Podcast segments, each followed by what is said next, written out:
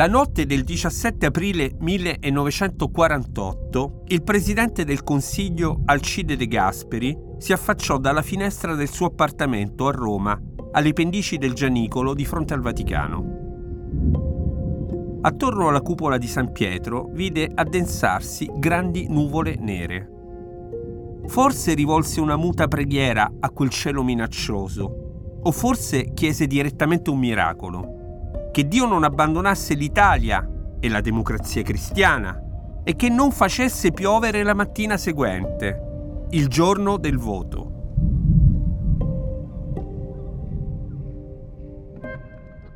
«18 aprile 1948. Non è un voto normale. È l'Armageddon, l'Apocalisse, il bene contro il male, l'esercito di Cristo contro il Satana comunista». Gli italiani votano per il primo Parlamento della storia repubblicana, ma votano soprattutto per la difesa dell'Occidente e degli equilibri definiti tre anni prima in una piccola cittadina affacciata sul Mar Nero, in Crimea. Alla fine della Seconda Guerra Mondiale, le potenze vincitrici si erano ritrovate a Yalta e si erano spartite il pianeta, da una parte gli Stati Uniti e le democrazie occidentali, dall'altra l'Unione Sovietica e i paesi dell'Europa orientale. Tre anni dopo Yalta, nel 1948, le elezioni italiane sono una notizia di portata mondiale e i principali quotidiani internazionali inviano i loro corrispondenti a seguire l'evento. Walter Lippmann scrive sul New York Herald Tribune che se l'Italia fosse stato il primo paese occidentale a diventare comunista, sarebbe iniziata una serie di lotte senza fine e la diplomazia non sarebbe più bastata.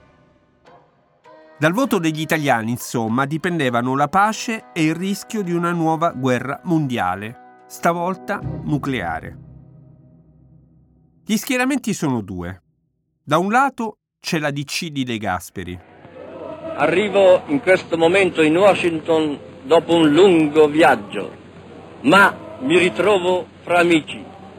Penso che questa dimostrazione d'amicizia e di fraternità ispiri anche le discussioni che si faranno fra governo e governi, in modo che il viaggio possa dirsi favorevole a una ripresa di amichevoli relazioni e a un consolidamento di esse per la costituzione di un mondo migliore.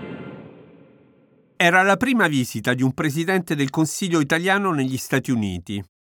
Al ritorno aveva cacciato dal governo i comunisti e i socialisti. Dall'altro lato ci sono loro, gli esclusi, il Fronte Democratico Popolare.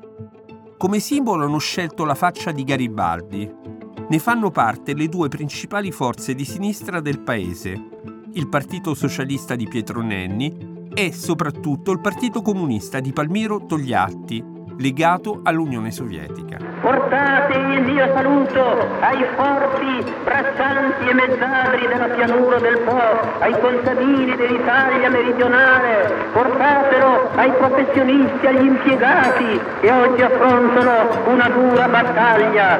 Portate a loro un saluto, il quale li riconforti nella lotta che si debbono affrontare, il quale dica loro ancora una volta che in Italia, che nel popolo italiano è sorta, vive una forza invincibile, la forza del Partito Comunista, questa forza che nessuno è la campagna elettorale più drammatica e più combattuta della nostra storia. La propaganda lavora a pieno ritmo, soprattutto quella democristiana. In un celebre manifesto elettorale, una donna turrita si protegge con lo scudo crociato, il simbolo della DC, dalla falce martello, il simbolo del PC. Sotto la scritta Difendetemi.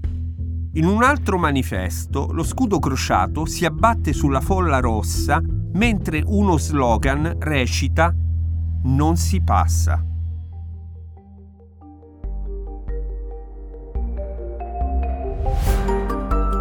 Sono Marco da Milano e questo è un podcast di Cora Media. Si chiama Ex Voto.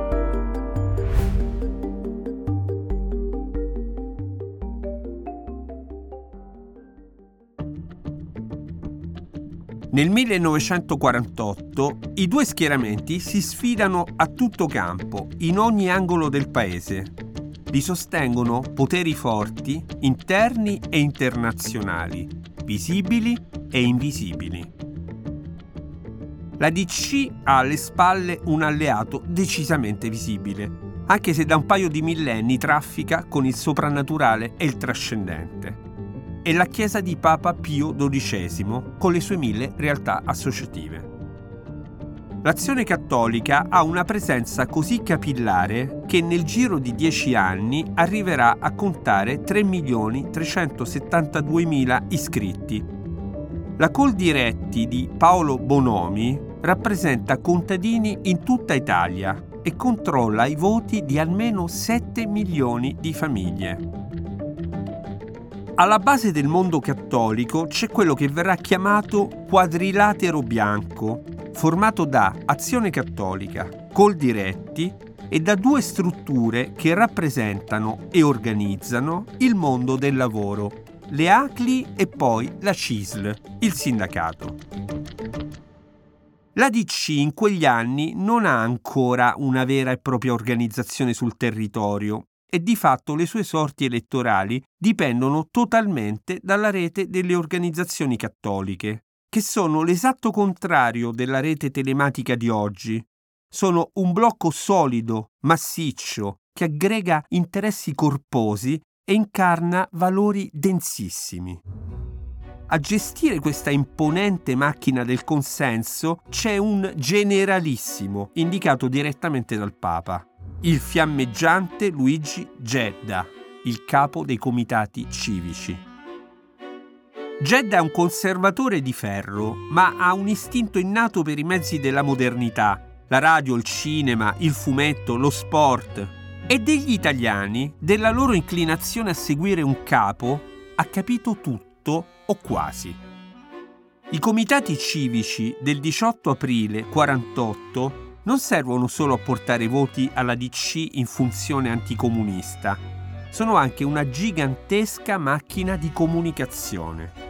Le loro automobili dotate di altoparlante battono tutta la penisola, strada per strada, e la sera nelle piazze si organizzano visioni collettive di documentari a tema elettorale. Il popolo beve le chiacchiere demagogiche e paga di persona la propria ingenuità gli agitatori di professione sono scesi in piazza e gridano Dateci il governo e avrete tutto quello che vi abbisogna, pane, lavoro, pace. Promettono mari e monti, monti e mari. Ma questa è la realtà. La guerra ha lasciato un mare di rovine che sono crollate sulla testa di tutti e che non si possono sgomberare con le chiacchiere da un mese all'altro. Contro il Satana incarnato, il comunismo ateo, si mobilitano perfino le potenze celesti, angeli, santi e soprattutto Madonne. Le notizie di apparizioni della Vergine si moltiplicano da una parte all'altra del paese. Allo stesso tempo, folle di pellegrini portano in processione le statuette dell'Immacolata e recitano rosari per scongiurare l'avanzata del male soprattutto elettorale. Mezzi modernissimi e credenze mistiche, ataviche. Si combatte così la prima guerra elettorale della storia repubblicana. Sul fronte opposto c'è il Partito Comunista Italiano, con la sua gigantesca platea di iscritti. Nel 48 sono 2 milioni e 115 mila. Il sindacato, la CGL, è guidato dal pugliese Giuseppe Di Vittorio. È diviso tra il segretario più riformista e la base più radicale che chiede nazionalizzazione delle industrie, partecipazione degli operai alla gestione delle fabbriche, salari uguali per tutti. I due leader, Alcide De Gasperi e Palmiro Togliatti, si affrontano nelle piazze in un crescendo di toni Togliatti, che pur pure è un oratore colto e raffinato, in un comizio a Roma dice di essersi fatto risuolare le scarpe per prendere De Gasperi a calci nel sedere. La folla lo trasforma subito in un coro. Vattene, vattene, schifoso cancelliere, se non ti squagli subito, son calci nel sedere. In realtà nei rispettivi campi i due capi sono considerati troppo prudenti, troppo moderati. De Gasperi deve vedersela con la Chiesa di Roma, Togliatti con la Chiesa di Mosca. Uno con Pio XII, l'altro con Stalin, il democristiano con Gedda, il comunista con il capo dell'organizzazione del PC, Pietro Secchia, che alimenta il mito dell'ora X, il giorno dell'insurrezione. Ma sulla campagna elettorale aleggia una forza invisibile, senza simbolo e senza elettori. Il fantasma prende corpo nel Consiglio dei Ministri del 30 aprile 1947 lo evoca come in una seduta spiritica il presidente De Gasperi appena tornato dal viaggio in America, appena prima di cacciare dal governo i comunisti e i socialisti. Oltre alla DC, al PC e al PSI, i tre partiti di massa che in Italia si spartiscono l'elettorato, De Gasperi spiega che esiste un quarto partito. Dice che questo quarto partito, parole sue, è capace di paralizzare e rendere vano ogni sforzo attraverso il sabotaggio del prestito e la fuga dei capitali, l'aumento dei prezzi o le campagne scandalistiche. Non si governa l'Italia senza chi dispone del denaro e della forza economica. Cos'è il quarto partito? Un potere occulto? La finanza internazionale? Una fratellanza? O la massoneria? è prima di tutto il partito dei soldi. E la definizione migliore rimane quella attribuita anni dopo a uno dei suoi esponenti più celebri, entrato nella leggenda, il presidente di Mediobanca Enrico Cuccia. Nel partito dei soldi i voti non si contano, si pesano. Nel 1944, neppure quarantenne, Cuccia aveva fatto parte della prima delegazione italiana ufficiale inviata dal governo Bonomi a Washington. Il gruppo è guidato dal personaggio più influente, il vero padre fondatore del quarto partito, Raffaele Mattioli. Gli americani lo chiamano il Fabulous Italian Banker. Trascorre in banca 10 ore al giorno, porte e finestre dell'ufficio sbarrate, zero vacanze. Durante il fascismo, a soli 36 anni, Mattioli diventa direttore generale della banca commerciale. Lo sostiene il duce in persona che non lo conosce ma intuisce che con lui quella banca potrà diventare il motore dello sviluppo italiano.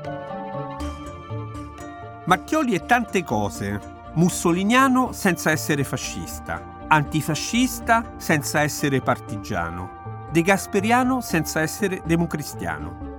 È in strettissimi rapporti con Togliatti e quindi, volendo, è anche togliattiano senza essere comunista. Il suo ufficio romano in piazza Santi Apostoli è un viavai di antifascisti e comunisti. Laicissimo, anticlericale, Mattioli si definisce miscredente, anche se amico di Giovanni Battista Montini, il futuro Papa Paolo VI. Ma quando muore, nel 1973, si fa seppellire nel cimitero dei monaci dell'abbazia di Chiaravalle a Milano. L'abbazia è legata alla mistica medievale Guglielma la Boema, oggetto di un culto disapprovato dalla Chiesa. Quella strana sepoltura alimenta altre leggende degne di un romanzo di Dan Brown il banchiere che riposa nella tomba che fu dell'eretica. In mezzo secoli di misteriose affiliazioni. Finita qui? No. Le teorie del complotto si sono riaccese molti anni dopo, quando viene trafugata la salma dell'erede di Mattioli, Enrico Cuccia. Passano due settimane e la bara viene ritrovata in un fienile in Val di Susa. Ma le teorie del complotto non finiscono mai. Il quarto partito, il Partito dei Soldi, è anche legato a Washington. Rappresenta l'influenza degli americani sul governo democristiano. I fondi per finanziare la DC, infatti, arrivano dagli Stati Uniti due mesi prima del voto. La democrazia cristiana chiede agli americani perfino la carta per stampare i manifesti, 300 tonnellate. E oltre alla carta, dall'America arrivano anche i primi persuasori occulti. Il re della pubblicità Giulio Orlando, un italo-americano, inventa una mossa che spariglia. Il volto di Garibaldi nel simbolo del fronte popolare, capovolto, diventa quello di Stalin. Agli elettori viene detto: attenzione, voi pensate di votare l'eroe dei mille, ma state votando il dittatore comunista. La storia della Repubblica sarà costellata di ombre, leggende, bare sparite, tombe misteriose, simboli capovolti. Ma ora siamo nel 1948. Il 18 e il 19 aprile si vota e Dio esaudisce la preghiera di De Gasperi. Votazione per la Camera dei Deputati. Fronte Democratico Popolare, circa 8 milioni di voti pari al 37%. Unione Socialista, circa 1 milione e 900 mila, pari al 7,1%. Repubblicani, 2,5%. MSI, 2%. Blocco Nazionale, 3,8%. La maggioranza assoluta è andata alla democrazia cristiana con circa 12 milioni 700 mila voti, pari al 48,7%. La democrazia cristiana avrà al Parlamento 307 deputati. La pace nel mondo è salva. L'Italia resta strettamente nel campo occidentale, la geografia elettorale resterà immutata per quasi mezzo secolo e agli intellettuali di sinistra toccherà inveire contro il popolo italiano che ha tradito. Come fa Umberto Sabba, raccontato dall'amico poeta Vittorio Sereni.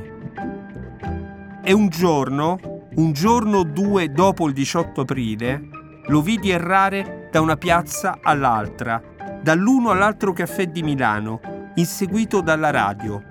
Porca vociferando, porca! Lo guardava stupefatta la gente. Lo diceva all'Italia, di schianto, come una donna che ignara o no, a morte ci ha ferito.